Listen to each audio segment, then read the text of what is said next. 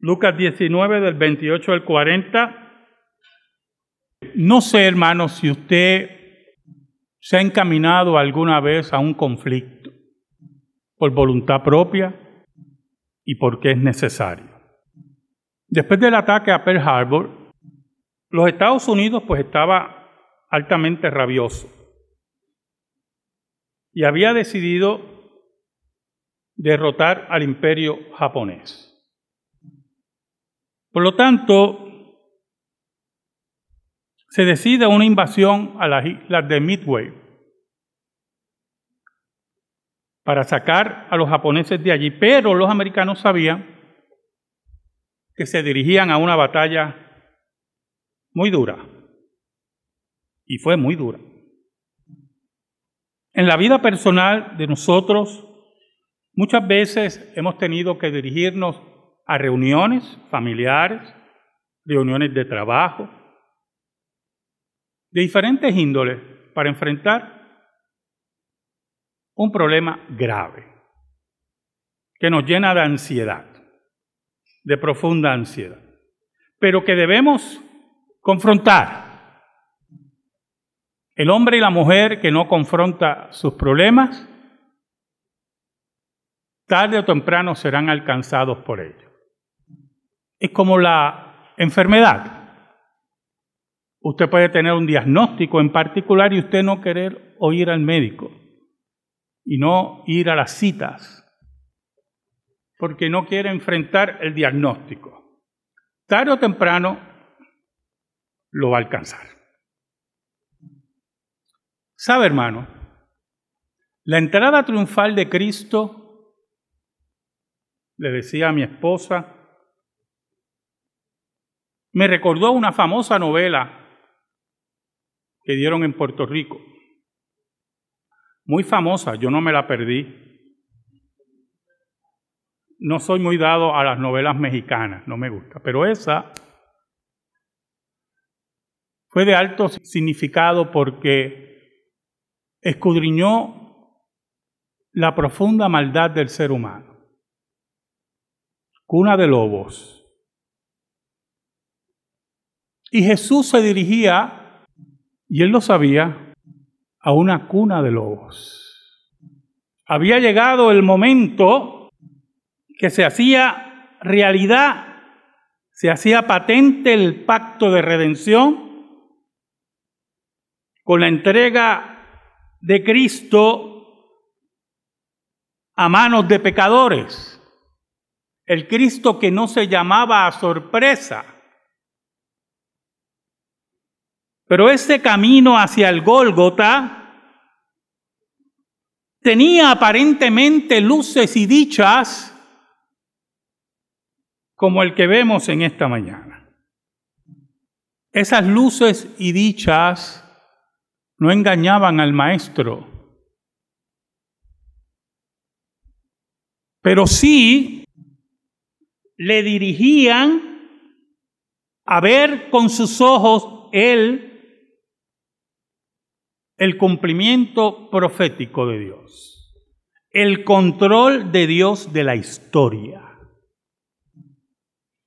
¿Cuántas veces nos hemos dirigido a una cuna de lobos sabiéndolo? Oramos. Dios bueno, tú que vives en luz inaccesible y nada ocurre si no es por tu voluntad, venimos ante ti en el nombre de Jesús. Ayúdame en esta mañana, Señor. Escóndeme bajo la sombra de la cruz.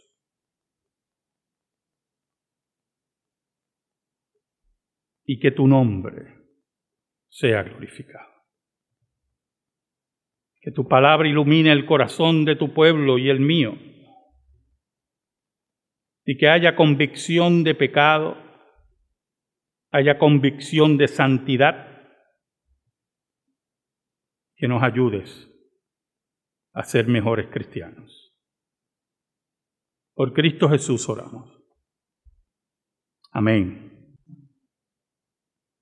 Por eso eludir los conflictos, eludir las responsabilidades, no está acorde con el Evangelio. No está acorde con hombres y mujeres de madurez cristiana. Cuando hablamos mucho de paz y concordia, sin los elementos verdaderos de la misma, estamos sembrando, estamos cosechando posteriormente conflictos mayores. Hay gente todavía que cree en la palabra positiva, aún en el siglo XXI, ¿verdad? Y he conocido personas que, que me han dicho, yo tuve un diagnóstico de cáncer, pero yo puse mi palabra positiva y dije, yo no voy a aceptar ese diagnóstico. Hoy están siete pies bajo tierra. Porque esto no es cuestión de palabra positiva. No es cuestión de no mirar las realidades. Es cuestión de enfrentar, de confrontar, de caminar ese camino difícil que nadie quiere. ¿Quién quiere estar en conflicto todo el tiempo? Por eso las conversaciones de paz de cualquier conflicto bélico siempre son muy difíciles. Porque son naciones que se sientan para bregar con sus egos nacionales. Para bregar con sus peticiones que ellos consideran legítimas. Y otros intentan mostrarle a los otros que cada petición de cada cual es impensable. ¿Sabe? Jesús se dirigía a una cuna de lobos y a un conflicto muy terrible. Pero estaba lleno al principio de luces, de maravillas. como vamos a leer y vamos a ver, como ya oímos en la lectura bíblica.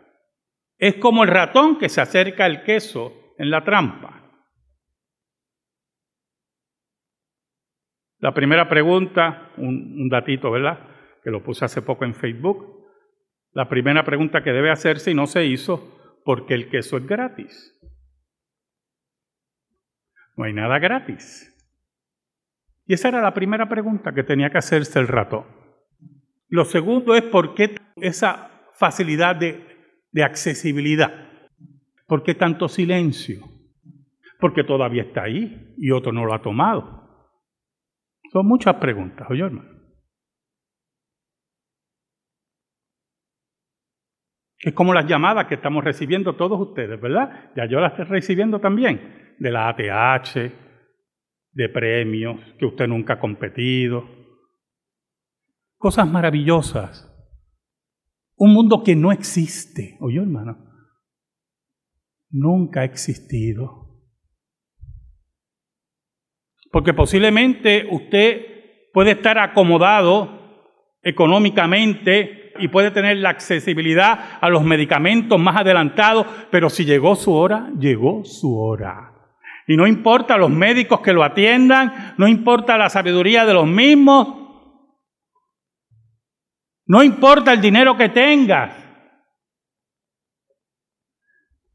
Si llegó tu hora, llegó tu hora. Por eso el creyente vive como Cristo, que aún sabiendo que se dirige a una cuna de lobos, sabe que Dios tiene el control, pero de verdad tiene el control. Por eso,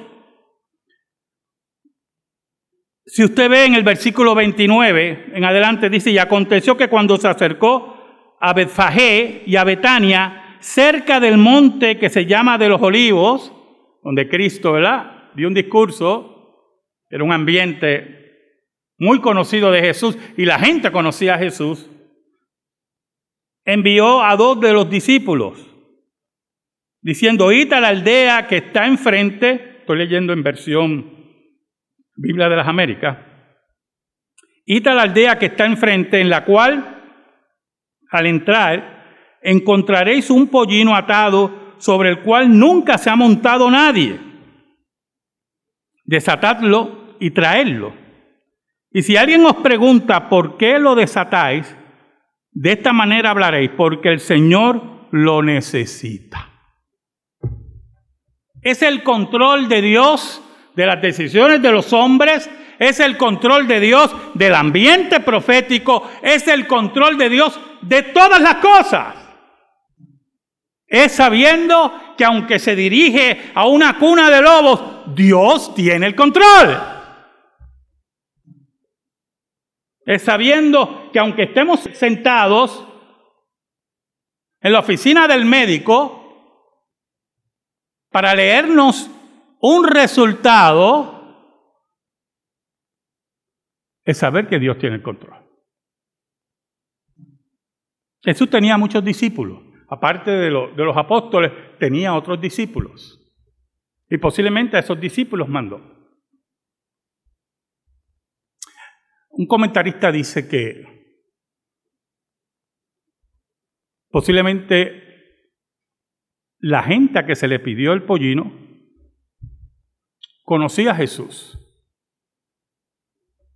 Y cuando le dijeron que el Señor lo necesita, pues ellos no tuvieron ningún problema. Y, con eso no hay ningún problema, hermano, valga la redundancia. Porque Dios también trabaja con esos medios. Aquí lo que nosotros tenemos que ver es el cumplimiento profético de Zacarías.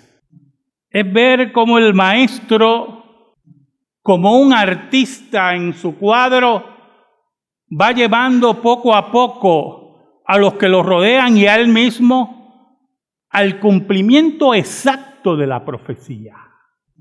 No importando, escuche, vuelvo porque esto es lo que quiero que usted se le grabe aquí, que vaya directo a una cuna de lobos. Es el camino que tenemos que tomar para que la gloria de Dios sea declarada en los gritos de recibimiento en Getsemaní, en el arresto y en el Gólgota. Es el camino como creyente que tenemos que tomar en compromiso con el Dios verdadero, no importando las circunstancias. Es interesante porque Jesús manda a estos discípulos, eh, mire, es como si yo le dijera a usted, ve al Walgreens allí, no te voy a dar dinero, ve al Walgreens y coge dos en níquel. Cuando vaya saliendo, pero porque usted coge esos dos níquel, habla con el gerente porque el pastor allí los pide. Yo sé que usted me va a decir, yo no voy para allá. Vaya usted. Oiga, pero es interesante, ¿verdad? E, e, ese es el, control de Dios de la historia. En esos detalles que, que se nos van. Es el control de Dios de los detalles.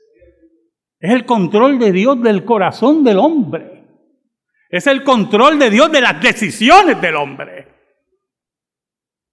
Aquí no nos llamamos a sorpresa de ninguna clase. Dios no puede ser burlado.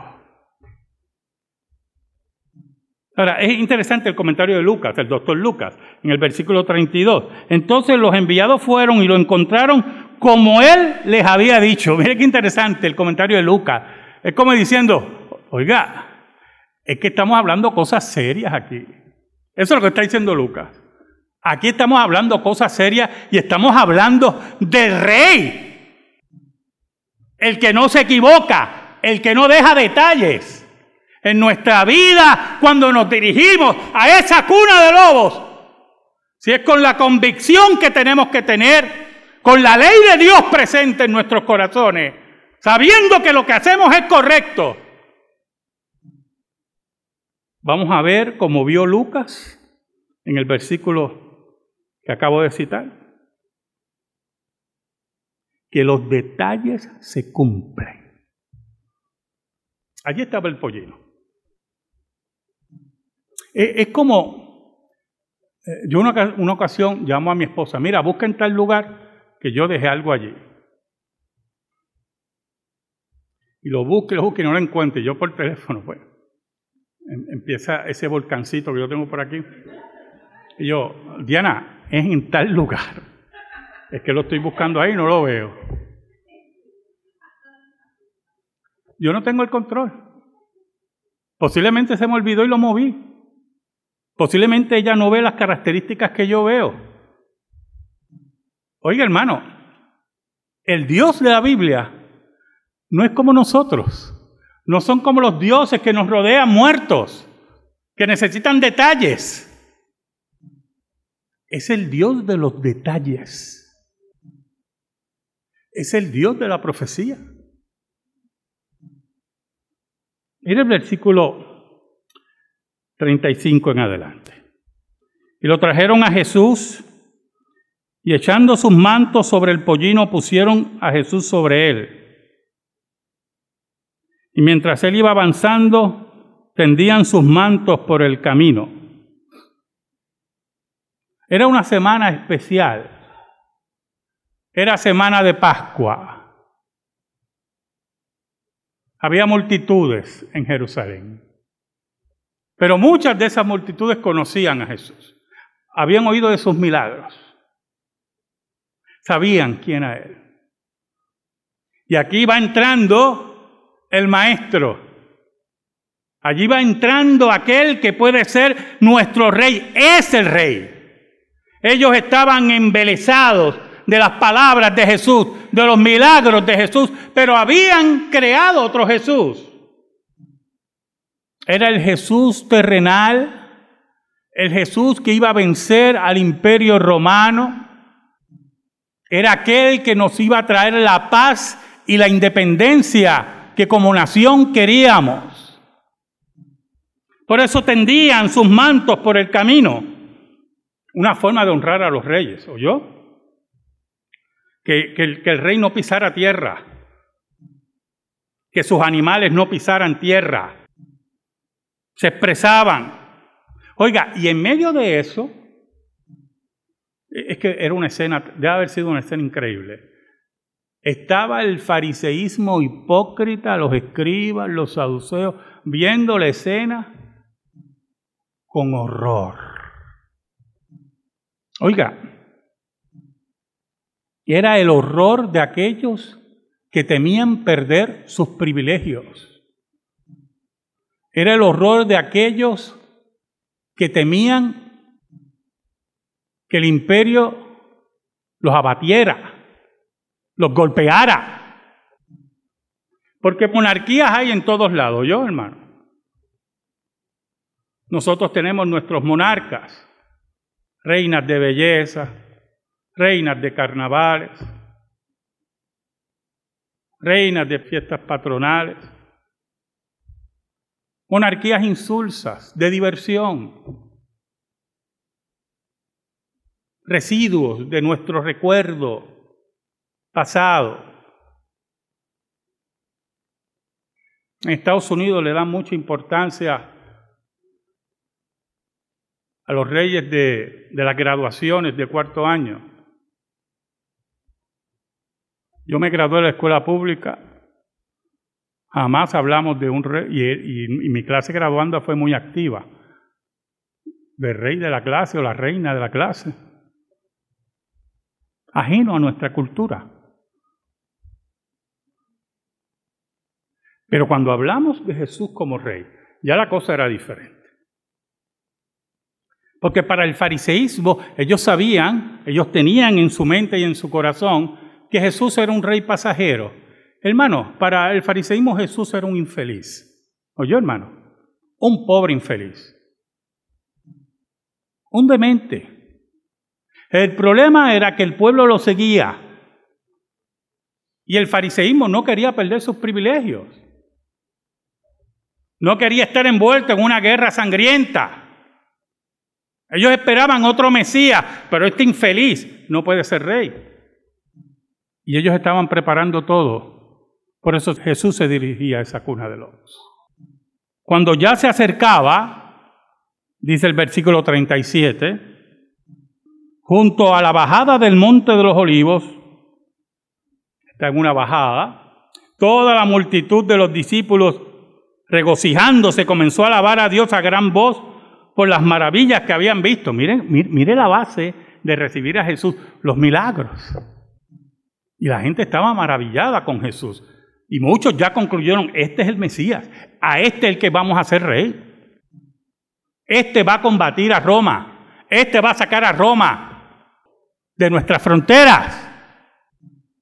Y empezaron a alabarlo, diciendo, bendito el rey que viene en el nombre del Señor, paz en el cielo y gloria en las alturas. Mira qué interesante. Osana al hijo de David. Bendito el que viene en el nombre del Señor. Ahora, paz en el cielo es una frase extraña, porque en el cielo siempre hay paz. Pero es en el pensamiento de aquellos que ven a, Jesús como el Mesías terrenal, diciendo, Dios ha hecho paz con nosotros ya. Dios ha hecho paz con Israel. Y por lo tanto, la monarquía de David se acerca nuevamente. Esa era paz en el cielo. Y por eso, como ya Dios tenía paz con nosotros, esa palabra cielo como sinónimo de Dios, que no es la primera vez que ocurre en la Biblia.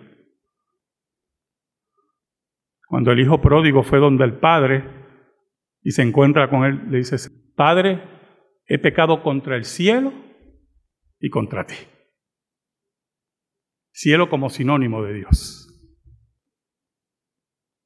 Tenemos paz en el cielo ya. Dios nos ha perdonado. Nos ha enviado un rey, heredero al trono de David.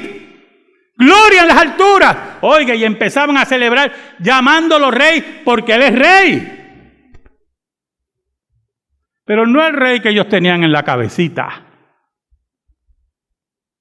Jesús sabía a dónde se dirigía.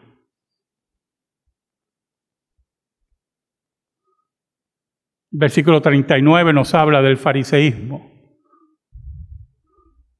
Entonces algunos de los fariseos de entre la multitud le dijeron, Maestro, reprende a tus discípulos. Mire qué interesante.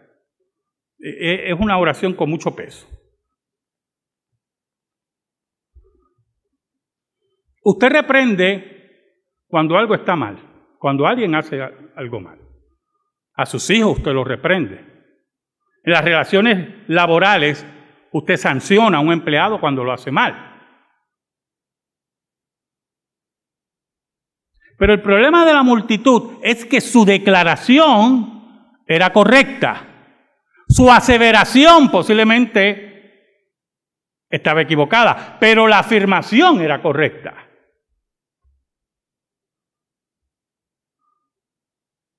Usted puede ver un automóvil y decir, eso es un carro.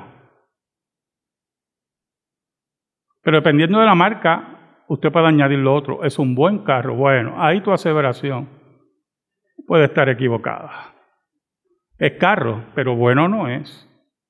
Y no voy a decir marcas aquí para no herir a nadie. Ya yo tuve experiencia con unas marcas en particular.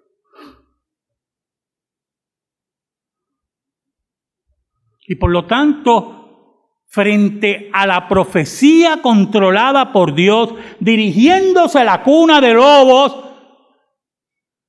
Jesús recibe la adoración, la proclamación de su pueblo, la afirmación de su monarquía, porque Él era rey. Él es heredero al trono de David. Y es correcto lo que ellos dicen.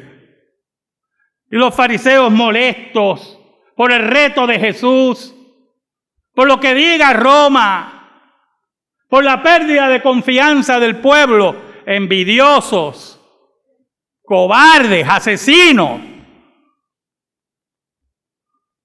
Y se atreven a decirle a Jesús que calla la multitud. Escuche esto, hermano. Usted puede dirigirse a una cuna de lobos, en el trabajo, en la iglesia, en relaciones familiares, en relaciones de pareja.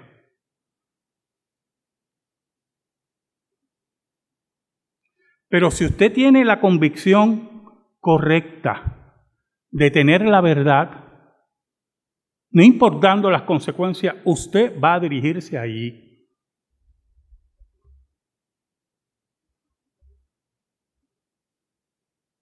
Porque usted va a solucionar. Usted va a un conflicto para que la verdad prevalezca. Jesús se dirigía al conflicto para que la verdad prevalezca. Ese conflicto lo lleva al Gólgota, a la muerte, pero la verdad prevaleció. Allí, allí en el Gólgota, rodeado de todos esos lobos, muchos de ellos que lo recibieron ese día, allí la verdad de Dios, el amor de Dios, el juicio de Dios se derramó para que el pecado fuera derrotado y destruido. Por eso no podemos eludir el conflicto. Porque nosotros, Jesús nos encomendó a llevar la verdad. Jesús fue la verdad encarnada. Y como Jesús nos encomienda eso, por eso Jesús le contestó así a los fariseos. Respondiendo él dijo, os digo que si estos callan, las piedras clamarían. Oh hermanos, no permitamos que las piedras clamen. Que seamos nosotros en la vida, en el conflicto, en la muerte, en lo que sea. Que seamos aquellos que proclamamos la verdad. Dios se hizo hombre y vino a buscarnos y allí, dirigiéndose a la cuna de lobos, trajo el fin del conflicto de Dios y el hombre. Trajo lo que decía la multitud. Paz en el cielo. Amén. Gracias te damos, Señor. Y te pedimos, Señor, en el nombre de Jesús que esta palabra sea depositada en nuestra vida y en nuestro corazón. Por Cristo Jesús. Amén. Estamos en silencio, hermano, en meditación.